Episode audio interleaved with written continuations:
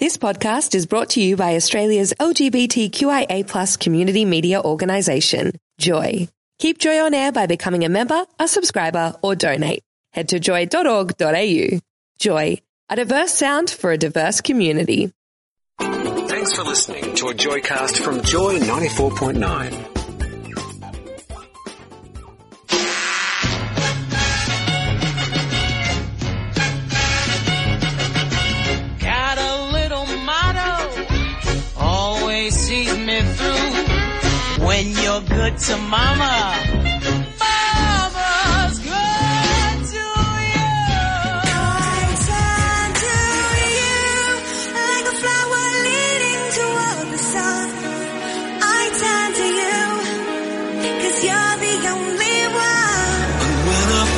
down, I have to pick myself back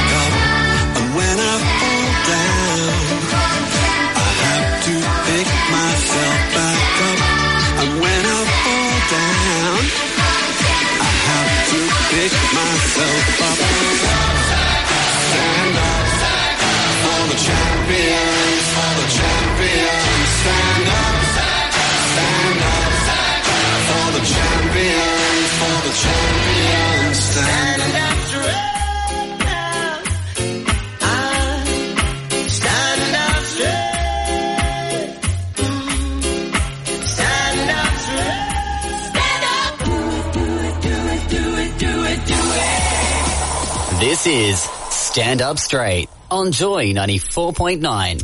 Wow, that's a blast from the past, isn't it? I may have played the wrong intro. the uh, retro edition A of retro. Stand Up Straight. Yeah, old school. We've Old gone school. old school, have we? Uh, Stand Up Straight, yes, this is uh, who you're listening to. It's Michelle, Beck's in the studio. Hello, Beck. Hi, Michelle. And Clayton. Uh, look, let me just tell you. I'm, Don't, no excuses. no, no, I played the wrong intro here. On the weekend, two weekends ago now, I tagged Stand Up Straight in my Geeks Out show twice. You're listening to Stand Up Straight and no, you're not.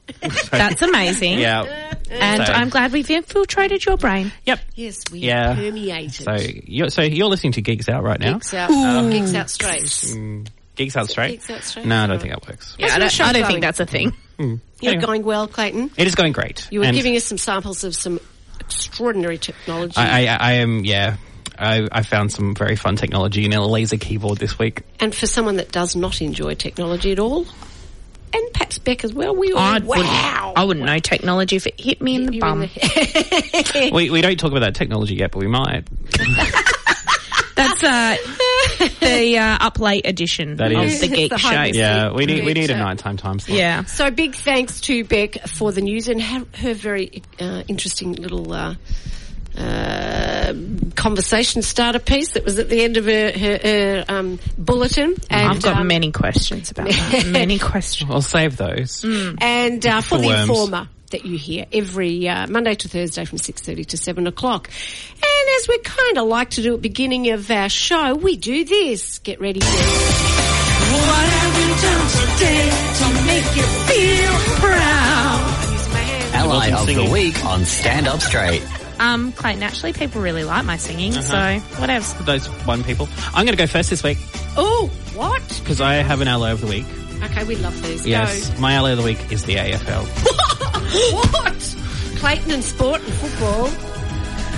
Who, Has of he course, trumped you? I'm literally speechless. have replaced. No, you're not.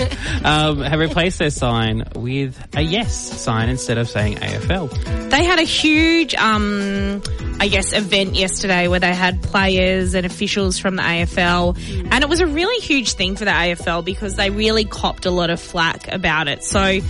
I'm excited that Clayton talked about football. So I'm That's extremely one thing I'm impressed. excited Well, about. we do need to let you know is that Michelle and I have been talking about this for a while, and we decided not to tell you that I was going to say AFL. I'm actually in shock. Yeah. I was like, Clayton's here. I can talk about football and annoy him.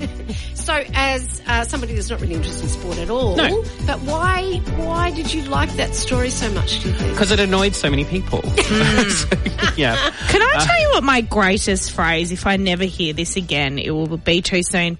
Sport and politics should not mix. Mm. Don't bring your political views Yes, in. I I just would want actually- to football. I would officially like to say that same-sex marriage is not politics. It's Well, that's rights. what I. Oh, you. Well, I thought You you'd finish. now. First you talk about football, then you tell my good material. I'm out. I'm sorry. mic drop. but it's true. uh, But, but this is where perhaps the no voters or the perhaps undecideds, Hmm. this is where they find their ammunition for for voting no. So in in a sense, so um, they will find a way to turn anything positive into a negative, perhaps. And my actually my other big one is people who say you shouldn't be forcing us to vote. I don't think Gillon McLachlan, the CEO of the I AFL, heard that one. is coming round to your house. Like them saying yes is not forcing you to do anything. You're still actually a free citizen. Mm-hmm. You might be a terrible one, but you're a free one. And, Wow. And, and anybody that works for the AFL or the ANZ Bank or the NAB or any organisation that's coming out in support of marriage equality, they were already in support of equality and inclusion and diversity anyway. So it is just, it's, what it's doing, I think, is just reinforcing what, uh, what they have always, or, or in more recent times, felt. And I think po- what people are forgetting potentially is that all the employers and their families and all the employees and their families and friends know that they have the backing of who they work for or who their dad or their mum or their child works for. This is about having happiness in people's lives and knowing that there is support out there. And I think this is what people miss. And I think AFL is seen as one of the last great bastions of Mm-hmm. masculinity. And I think that uh, by AFL backing a yes vote, it challenges people's masculinity. So I Mm. think that's why there's been so much of a reaction to it. Yeah, it is, and, and, and there was pressure for them to come out. I think unfairly, but you know, but they, everyone that everyone has their their, their time, I suppose. I'd like to uh, just nominate uh, somebody else, Gina, um, who uh, is with Beck on Family Matters at eight o'clock. After this, has been going out with a group as of uh, people putting up posters around where she lives, and she calls them her so- her soccer moms, and they love it. They want to go out and put posters up and stickers and chat to everybody, and uh, just wanted to acknowledge it. You can be a supporter of uh, marriage equality in in massive ways or in tiny little ways. You know, it's extraordinary. Um, I wanted to just mention somebody I worked at a phone room on Monday night up at uh, at Trades Hall, phoning potential vote yes voters, and a gentleman I spoke to is a retired lecturer, and I won't say, and he didn't say where his university was that he lectured, and I, I asked him, do you mind if I ask why you're voting yes? And he said, well, I'm a lecturer, I was a lecturer in mental health, and I saw the effects, the negative impact on GLBTI people, and he that was his reason for voting yes. And another guy said, "Do you mind if I ask how why'd you vote yes?" And he said, "I don't know, it's just right." And he said, "Is that the right answer?" And I said, "No, no, no. There's no right or wrong answer. I'm just curious." He said, "I don't know what the big deal is. Is it just right?" And you know, you got polar opposites. So it was. Uh, they're my two little individual allies. If you vote yes, your answer is correct. yeah, That's right. So um, there's uh, a lot of stuff happening, and um, something really positive that I think is coming out of it. And I don't know if, if you guys have felt this, but you have people that have great pride in telling you, "I've posted my my, Yeah. my." Do you find that too? Oh yeah, and all over social media, Yeah, and yeah, yeah, it's really. I think it's good. And I think that people coming to, to me and saying, "I've done it, I've got it, I've posted it," and all that kind of stuff. So My colleagues are certainly telling me quite a bit about what ha- their what they've experienced around the whole no thing. Mm. Uh, sorry, uh, and voting yes. And I, I haven't heard anyone say anything negative to me at work at all. And they've all very much been promoting the yes thing amongst their friends. So Mm. thank you to my colleagues as well. Yeah, I think it's really special. Uh, and getting acknowledgement, I walk around with a yes uh, badge on and having somebody make eye contact and give you a little bit of a smile or, you know, that kind of thing. So uh, it's really, really special. So there's lots of allies out there. You just know how to just go and... Oh, I walked past a cafe today, big, giant yes on the window, and I asked them if I could take a photo with the group of the workers there, and they said yes. That's the right answer. It's the right answer. Yep. Yes, yes, yes, Yes. You are listening to Stand Up Straight on Joy 94.9 with Beck and Clayton and Michelle. Hey, I'm Tom Bainbridge, and you're listening to Joy 94.9. It's stand up straight, baby. Let's get up and about. Woo! Allies and stuff. There you go, Clayton. Good old Tom. Yes. Are we? Yep. Cool. Mike's Oh, there was something very abrupt. I don't know what I did wrong there. You've had a You were just excited about the thought of Tom Bainbridge. oh, he does get me quite excited. Yeah. We changed, we changed Hopefully he's it. We've got a studio right in the. now. Uh, we've got a studio. Hopefully we've got he's listening right now. We've got a guest in the studio uh, with us tonight who's probably looking at us thinking, what the hell have I walked into? And you're probably right. Uh, Rebecca Loveday is one of the hosts of Transmission, which is a, we'll, we'll get clarification, but I think an 11 part series that's on Joy's website and it covers every aspect of the trans community and people associated with. So welcome, Rebecca. Thank you. Thanks studio. for having me, guys. Am I right? Is that ele- is 11 episodes, I think, or 12? I'm just going to say yes. You would just say yes. Okay. just- yes. but you're right. It's um, a series that's created by trans people for trans people. 15 episodes. Yeah. I've just been note, note of. Uh, I've just had a look. So, um, Rebecca, you're one of the hosts. How different is it interviewing to being interviewed? I love interviewing. I actually find it really fun. I think the pressure's kind of taken off you when you know the people that are being interviewed are nervous, so therefore you don't have to seem nervous, and they're always going to be more nervous than you are. So it works out well. Mm. But now I'm in the reverse seat. Are, you- are you nervous Are right you now? nervous now? No. I always think that in any situation, there's only enough nervousness to go around. Like when I go on a date, which does not happen enough, I always think like, oh, if I'm really nervous, then they'll be cool, or vice versa. That's words, um, words of wisdom. That's right. So, uh, Rebecca, we um, want to get to know you and then also a bit about Transmission, which it uh, was just launched this week. And it's a really vast array of guests and topics. But want to get to know you a little bit, a little, you know, a potted history of where did you grow up, family, siblings, Sure. that kind of thing. Um, well, I grew up on the south coast of New South Wales. So I grew up in a pretty little town called Jervis Bay. Some people call it Jarvis Bay, but it's um, about two and a half hours south of Sydney. Uh, my parents still live there. Um, I went to school there. Uh, I've got two older brothers. I moved to Sydney when I was 16. Um, I did a hairdressing apprenticeship. Saw my first drag show, which kind of inspired me um, to a degree. Kind of just took it a little bit too far, maybe some might say. oh, that's our quote for the night, I think. yeah, but um, yeah, and then I lived in London for a couple of years and um, started my transition when I was in my late teens. Um, not long after I moved to Sydney, and um, yeah, moved to London, had surgery, and then came back to Australia. And I um, reconnected with my family. I was a little bit um, distant from them for a short period of time. I was kind of um, being an angsty. I don't- What's the word? Teenager. for- Teenager, but like in your Angsty, twenties, it's not a teenager. It's like a teenager. 20 ager? Teenager, 28. being one of Beck, we just had those. a young adult. being one of those, yeah. So being a young adult and being trans at the same time, you kind of rebel a little bit. And um, yeah, so then I came back to Australia and reconnected with my family, and that's it. I think. so, 16 you left, Yeah, went to I'm- Sydney. Yeah. Was there a particular catalyst for leaving at that particular? Because a fairly young age to, It's very to young. leave. Yeah. So, is there a particular incident or just a, a culmination of things? I was getting in a lot of trouble at school. I was being a bit of a school rebel, and um, growing up in a small country beach town, um, I was doing things that not any other, not any of the other kids were doing. And Can you I tell was- us what that? You know, we, we Oh, you- getting arrested um, for drink driving, Wow. um, getting tattoos without my parents knowing. Um, You're a rebel and a half. I was at that age. I was, and, and it just yeah. I think my parents kind of said to me at that point that you need to kind of knuckle down at school. and You need to do something else. And I was like, well, I want to do something else. So they're like, well, you have to do an apprenticeship. So back in those days, it's not that long ago, but back in those days, um, my dad's like, you need to do an apprenticeship. So I'm like, well, I'm not going to become, uh, can I swear on the radio? No, no, I won't. Um, I'm not going to become a mechanic and I'm not going to become any of those things. So I'll become a hairdresser. So I started my hairdressing apprenticeship in Sydney and um, that was where my journey kind of started. I guess my journey into womanhood and um, my transition and just growing up as an adult and standing on my own two feet. So, had you started the transition before you moved to Sydney when you were still living at home, or No, it was interesting. So when I started my apprenticeship, I went in as a boy and came out as a girl. So yeah, Wha- Was there, were you dressing androgynously? very. or- yeah. I was always a very um, pretty boy anyway. So. Um, and I always had long hair and um, was always quite petite and angelic. So um, it wasn't really that hard for me to, um, you know, chuck on some mascara and start to start to start to learn how to walk in heels, which wasn't very hard.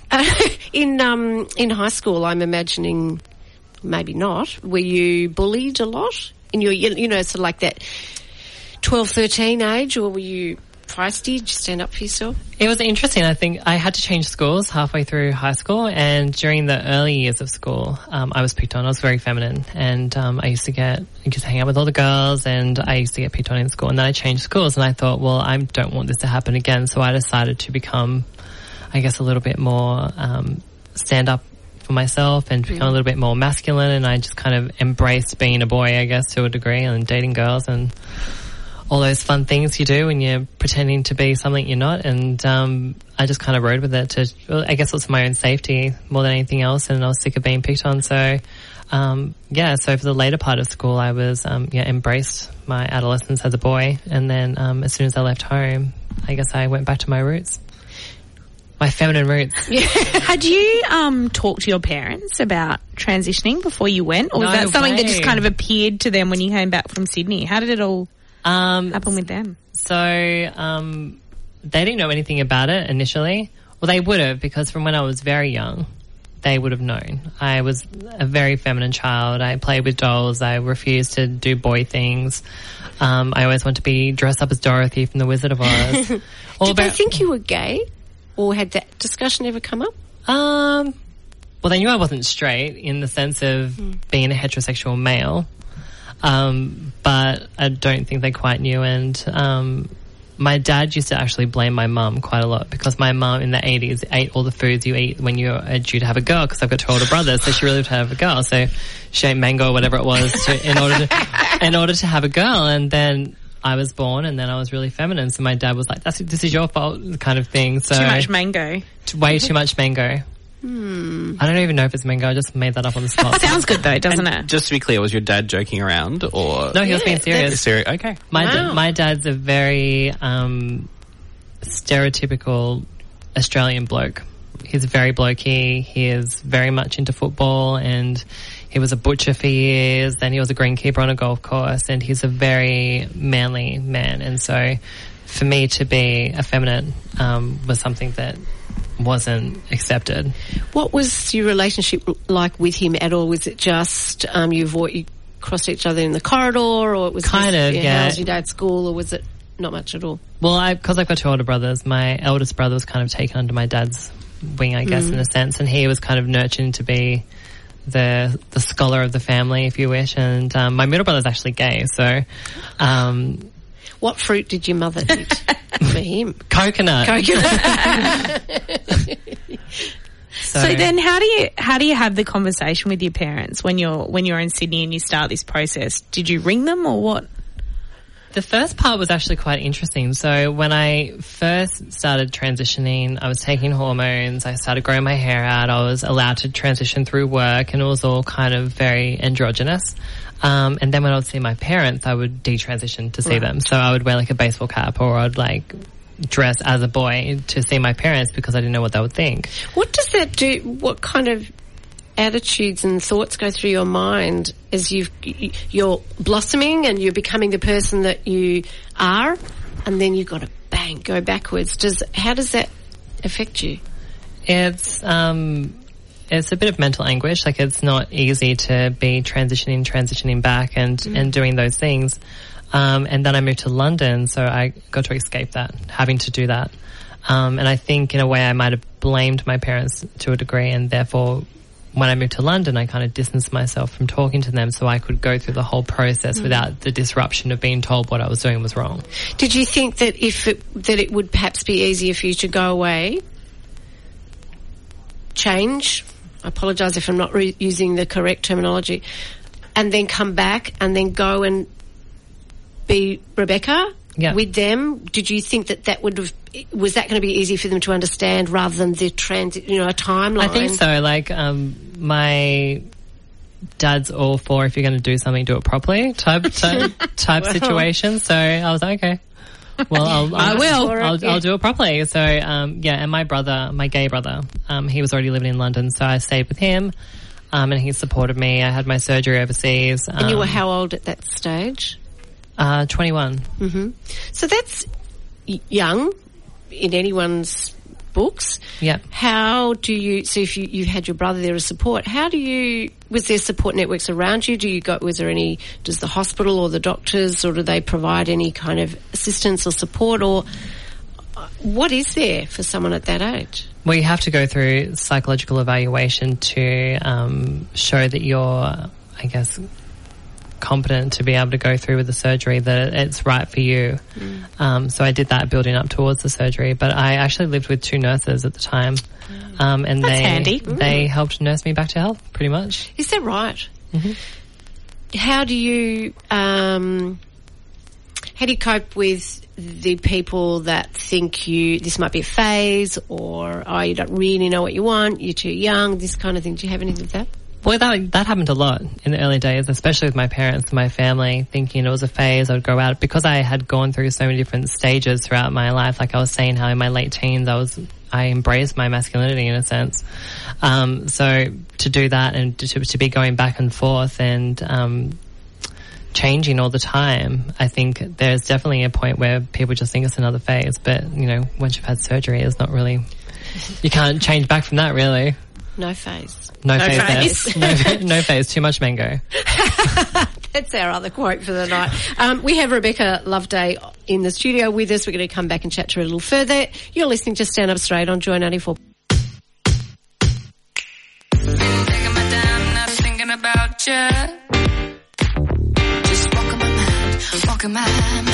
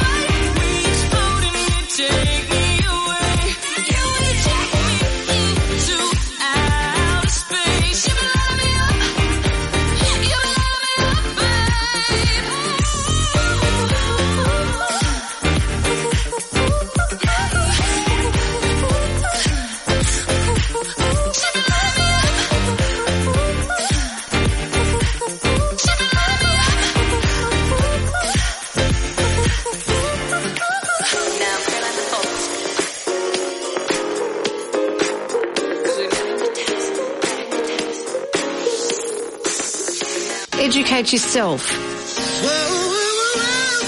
Stand up straight on Joy 94.9. You are with Michelle, Beck and Clayton in the studio. We also have Rebecca Loveday in the studio with us as well, one of the hosts of Transmission, which is a 15 part series that's on uh, Joy uh, currently. So if you go to the Joy website, you can uh, watch it. And it's the most extraordinary cross section of views and opinions and experiences, isn't it? There is definitely. It's um, you get to meet. Uh, I guess if you watch the series, you'll see a lot of different um, personalities, a lot of different journeys, a lot of different stories.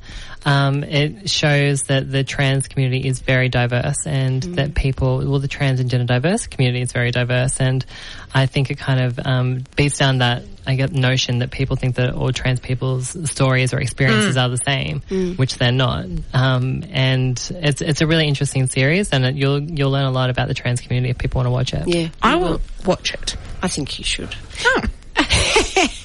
we uh, we you mentioned before we went to to the song that you went to London and you were you were there for how long? So I lived in London for five years. I did the vast majority of my transition while living in London. Um, Was that a conscious decision? You thought I want to go overseas and do this here, or Well, it was a strategic decision because I knew that the British um, healthcare system would pay for the surgery for free. So Yeah, because wow. I'm a, because I'm a dual citizen, um, I had access to their healthcare system, which therefore meant that I would get a thirty thousand dollars surgery for free. I would have done that too. So Yep. would I. And I get to go to Europe and I get to go and have fun and, Mm. and be a young teenager slash twenties person, just enjoying life, except for the bit where I was in bed for a week. But other than that, it was fun. Is there a sense of urgency, or, or you want to hurry up? It was for get yeah, there? it was for me. It was like it was like the first thing on my bucket list of things to do. Like going through the transitional period, like uh, that was like number one for me. Do the surgery. So how long after you got there did you have the surgery? Um, so I moved there when I was 21.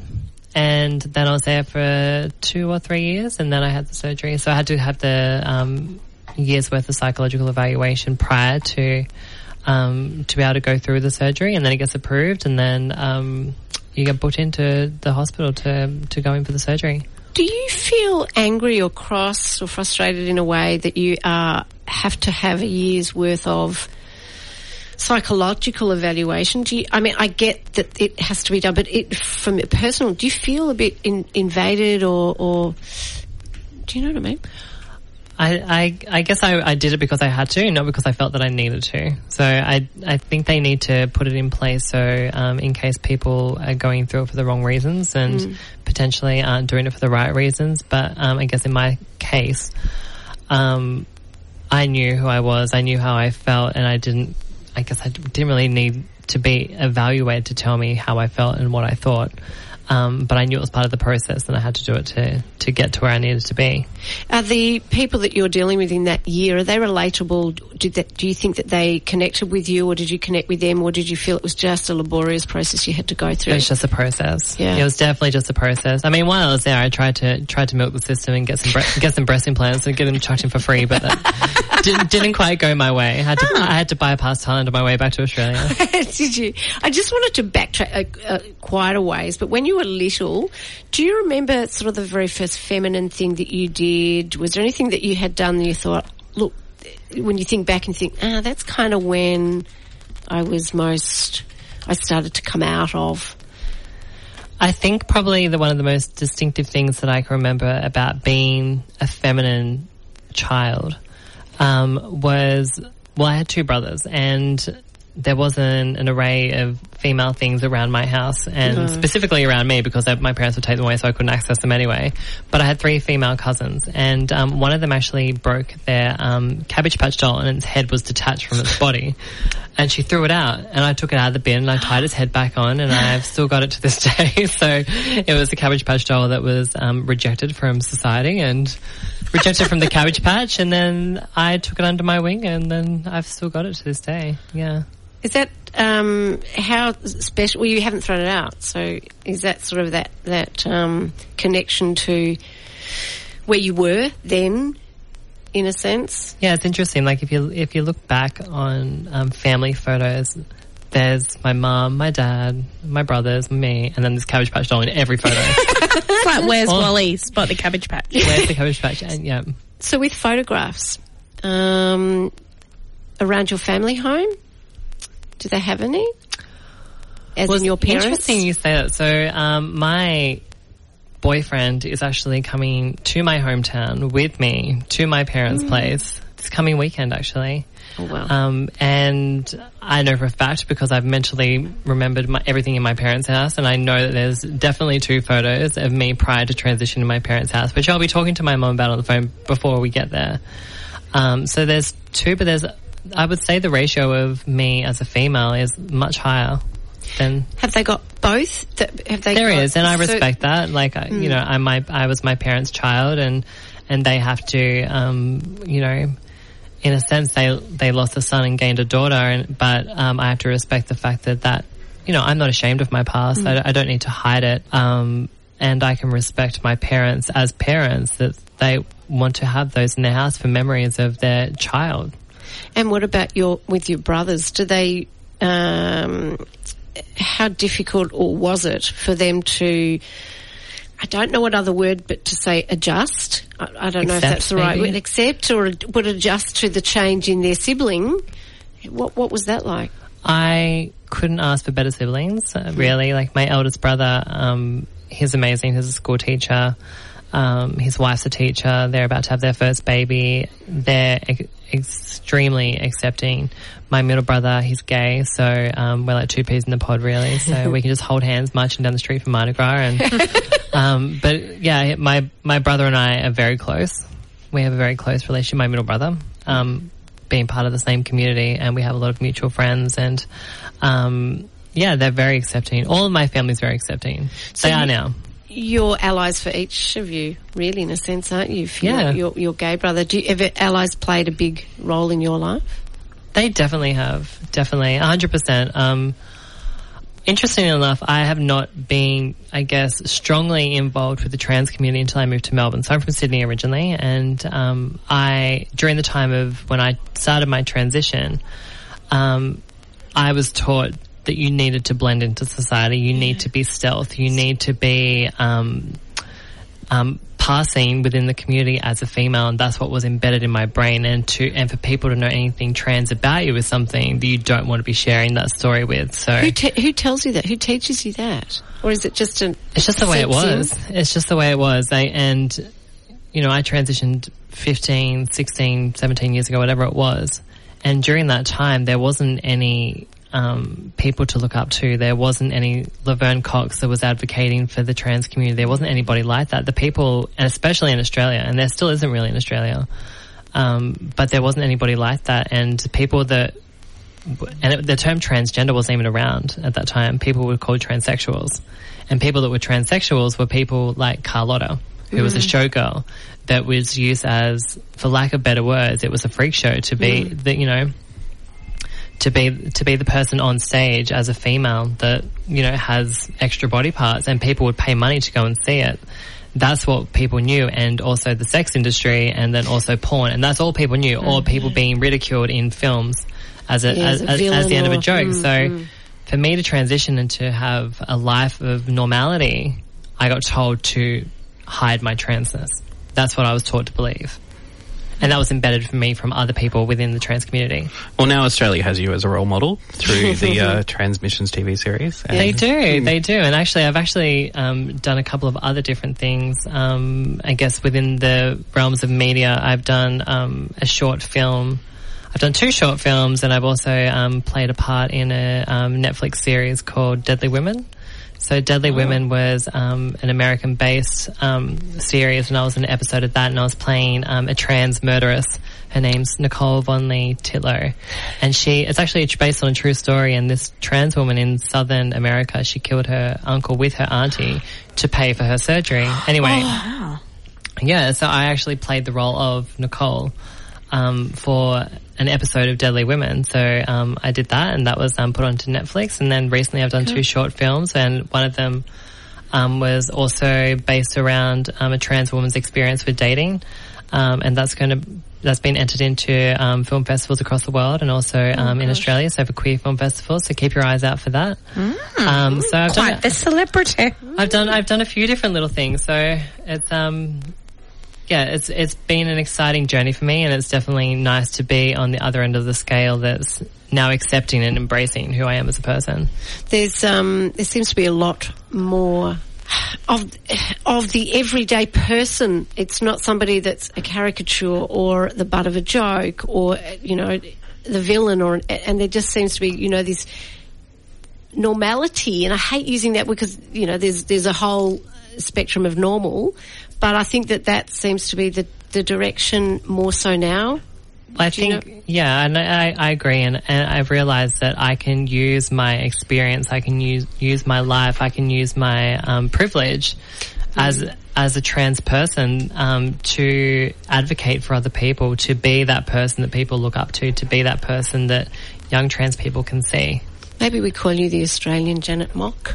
Can you do the rest of the show in an American accent?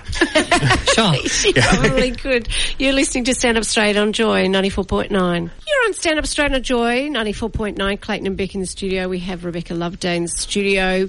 And um, we're going to go a bit romantic, are we now? I know. I always find a way to talk You do. about love. I'm going to throw in one question just before you do because it's got quite non-romantic. What's the episode title of the Deadly Women that you're in? Oh, it's called um, Gambling Lives Away, so it's season nine, episode three. Okay, thanks.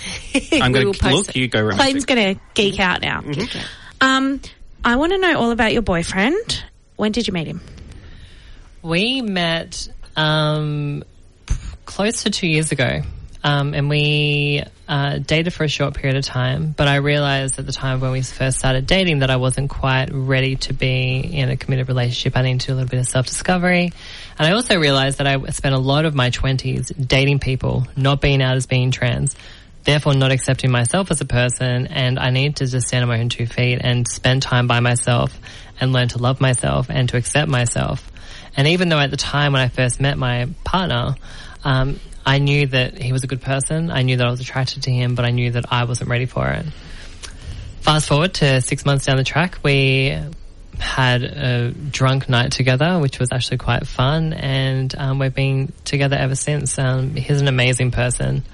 Um, even at that point, six months down the track, he still didn't know about my trans status. All right. I hadn't told him, um, and I had always been like that with the majority of guys that I had dated. I would. It was rare. I think out of all the people that I've dated, it would maybe be a handful of people that I actually opened up to and, and spoke to about um, my story. And it's interesting because um, people will always, well, people within the heterosexual community will say you should be telling people from the start you're being deceitful to this person. And it wasn't until um, I guess over time that I realized, you know, that's my stuff. That, Mm. that's my Mm. story to share. And when you're ready and to. when I'm ready to share it, I will. Because disclosure is a word that I hear used a lot, and I'm wondering at what point do you ha- make that decision with whoever, Yeah. whether you decide to disclose, and not just a, a, a partner, but you know maybe a potential employ, employer or, or whatever. But and in line with what you just said, it's you know it's your personal story. But at what point do you do that? And then that fear of or what may or may not happen as a result of your disclosure. You have to judge each circumstance differently. Um, I think hopefully in an ideal world we'll get to a point where people won't blink twice if they know you're trans or Mm. not. Like it, it won't be, there'll be a point where people don't actually aren't even phased. I guess with people that identify as being gay or lesbian or bisexual, people aren't phased by that. They don't, they don't Yeah. really think twice if they go, oh, like someone says gay, like, well, whatever. They don't even think about it. But if someone's trans, it's always like a big explosion of Yeah, you know, fireworks of interest have to go off, and, yeah. and and things like that. And it shouldn't be like that. Um, but it's definitely changing, and um, I'm lucky to have found someone that is open and is accepting of who I am, and it's it's amazing. And was he completely from the moment you told him?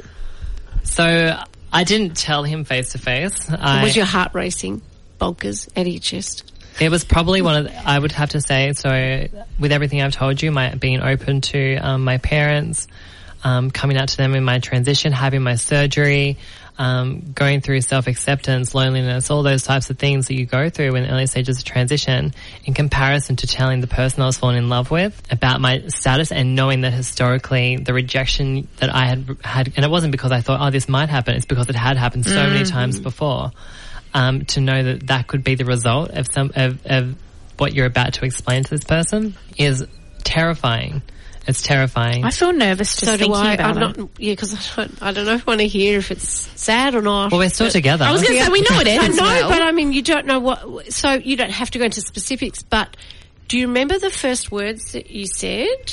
So I, I didn't actually say anything. I wrote him a letter. Uh, And the reason I wrote him a letter is because I knew that there was um, stigma. I knew that there was violence towards trans people. I knew that if I had got nervous and said the wrong words and mm. said, you know, anything that seemed shocking to him, like sex change or something on mm. those lines, that he might freak out.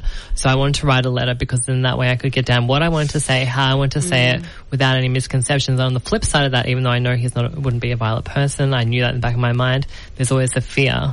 And that's once again from historical experience of people being violent towards you because of your trans status. I was out of fear as well that I was worried that if something went wrong, he didn't accept it, he didn't whatever, um, that I wasn't physically going to be present when that emotion erupted in him. So, yeah, so I gave him the letter. I went to his house and I said to him, um, I want to give you this letter and um, this might be the last time we see each other, it might not be.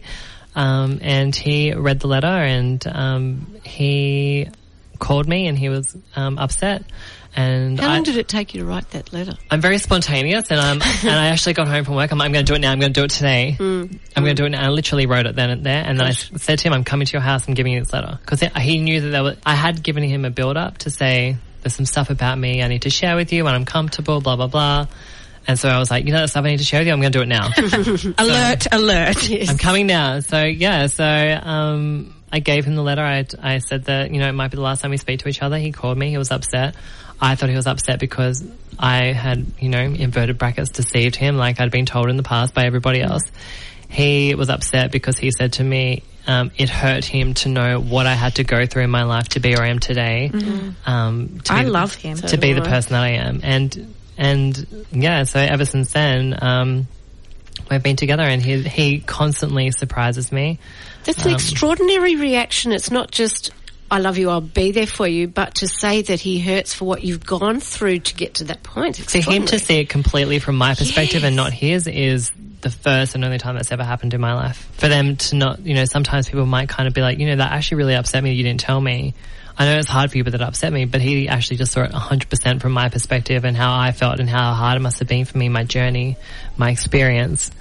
Um, and yeah, he was accepting and we're still together today. What kind of conversations do you have after that? Does he... Well, I, well, I gave him like a, a hall pass in the sense of saying, if you have any questions at any time, just throw them at me. Um, I'm, and you know, it wasn't just like he read the letter, he was accepting that was it. I knew it would take time because I said to him, um, you know, people's mentality change when they know you're trans. They, people's ideas change when they know you're trans. And we were in a physical relationship and his physical attraction to me might change because he knew I was trans. And, mm. you know, that just, you know, if someone's got the mentality of you're a man or you were born a boy or whatever it is, they're not going to be sexually attracted to you as a woman. Mm. But if someone's got the mentality of you're a woman regardless of what you've been through, then their sexuality or their sexual attraction to you is not going to change. So I knew that those types of things would take time. Where do you think he got that sort of mindset? And that was it his upbringing? Do you know? Is it who he met or had in his his social circle or anything like that? Um, he's got a really great family. He's got a really good family. He's just a good person. I'm, I'm just lucky, I guess. And to be honest, when I, um, spoke about being a trans person of privilege, I'm a privilege in more ways than one. I'm of privilege in the sense that I pass in society. I'm of privilege in the sense that I am of middle class, I'm white and I'm working. I'm of privilege in the sense that I'm in a loving, accepting relationship. It's not like that for everybody. People that don't pass, people not necessarily because they have to, but sometimes, you know, even people that want to pass but don't. Mm. The violence is put towards those people within society just for being who they are. People that can't get jobs, people that's family reject them, people that can't, you know, you know, in a, in a relationship sense, people that are violent towards them. I know that the platform I stand on is very strong in the sense of privilege, so um, it's important to recognize the people that don't have that, especially within the trans and gender diverse community, and the, and the percentage of people that aren't privileged is a lot higher than the ones that are. So you're going back to your family home, and you're taking your partner. Yes. Is there a lot of intrepidation there? Um, it's interesting because um, my family is very loving, very accepting. My dad's the only person in my life that doesn't call me Rebecca. He um, calls me a nickname, that I- that I had as a child. He doesn't call me my birth name. He calls me a nickname that I had as a child. And that's him being the breadwinner of the family. That's him being the, the head of the house, whatever you want to call it. That's him still having control over his family to some degree. And I accept that because I know that there's people that don't even let their children walk through the front door. Mm. Correct. Yeah. Pick your battles. Mm, pick your Yep, battles. exactly. Yeah. You're listening to Michelle on Stand Up Straight on Joy 94.9. She's my mum. Beck and Clayton are in the studio with us. We have Rebecca Loveday that's joined us as well, one of the hosts of Transmission. We've had a message come in from Pete, loving the inspirational story tonight. Thank you, Pete. Now, Rebecca, I was hoping you were still a hairdresser so you could fix my terrible roots. but I hear that's not the case. No. What are you doing with yourself these days? Um, so other than being the Netflix movie star that I am on the side, yeah. Um, I am part of the um, Sense-wide Working Out program. So Working Out is an LGBTI job support service for people that identify um, within the LGBTI community that have barriers to employment. So that's what I do. That's my nine to five. Um, and I'm also part of the Globe committee as well. So Globe Melbourne. So um, I'm the diversity director of Globe. I'm actually their first trans person they've had on the committee in 25 years. Wow, that's amazing. I love Surprising. Globe. What a wonderful organisation. Um, we have a particular connection to Globe this year. De- Beck's been nominated for, as she called it, a Golden Globe. That's what I kept Hello. telling people. and at Globe, um, how much time would you have to put into your role with Globe? Um, well, it's completely voluntary based, except for um, we have one um, admin staff that has a paid role. And it's interesting because um, our admin staff member is actually part of the trans and gender diverse community as well. And she's actually um, come through our working out program. So I, I referred her to being employed by Globe. Oh, how Um, so it's great. So, um, but for me myself, it's um, making sure I attend events and making sure I'm promoting um, diversity and inclusivity with Globe. So with working out, are you mainly working with employers or people are looking for jobs or you try and match them up? Um, I have a caseload of um, participants that I see on um, a daily basis. So um, I specialise in working with trans and gender diverse participants, and um, yeah, so they um, come in and I meet with them, and yeah, That's brilliant. It's lovely. Unfortunately, the sound of the music means we're nearly at the end of our know, show. how It's- annoying. It was distracting. I was like, what am I talking about? you soldiered on. why is there an army coming? yes, Rebecca, the fact that uh, we're at the top of the hour and we still thought we had half an hour to go is an indicator of how engaging you are. You are an extraordinary, inspirational woman. You are. And you. You should uh, do TV. You should do. should, should I? Yeah. Go on, just try it once.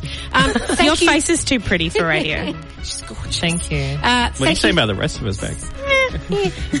thank you so much for joining us in the studio. Thank you for having me. Uh, we're going to call you our Australian Janet Mock, I think, because you are an inspiration and uh, you speak beautifully, present yourself beautifully. You're an, you're gorgeous. Thank, you so you. much for joining us. Please have a look at the Joy website for transmission. There are 15 extraordinary episodes.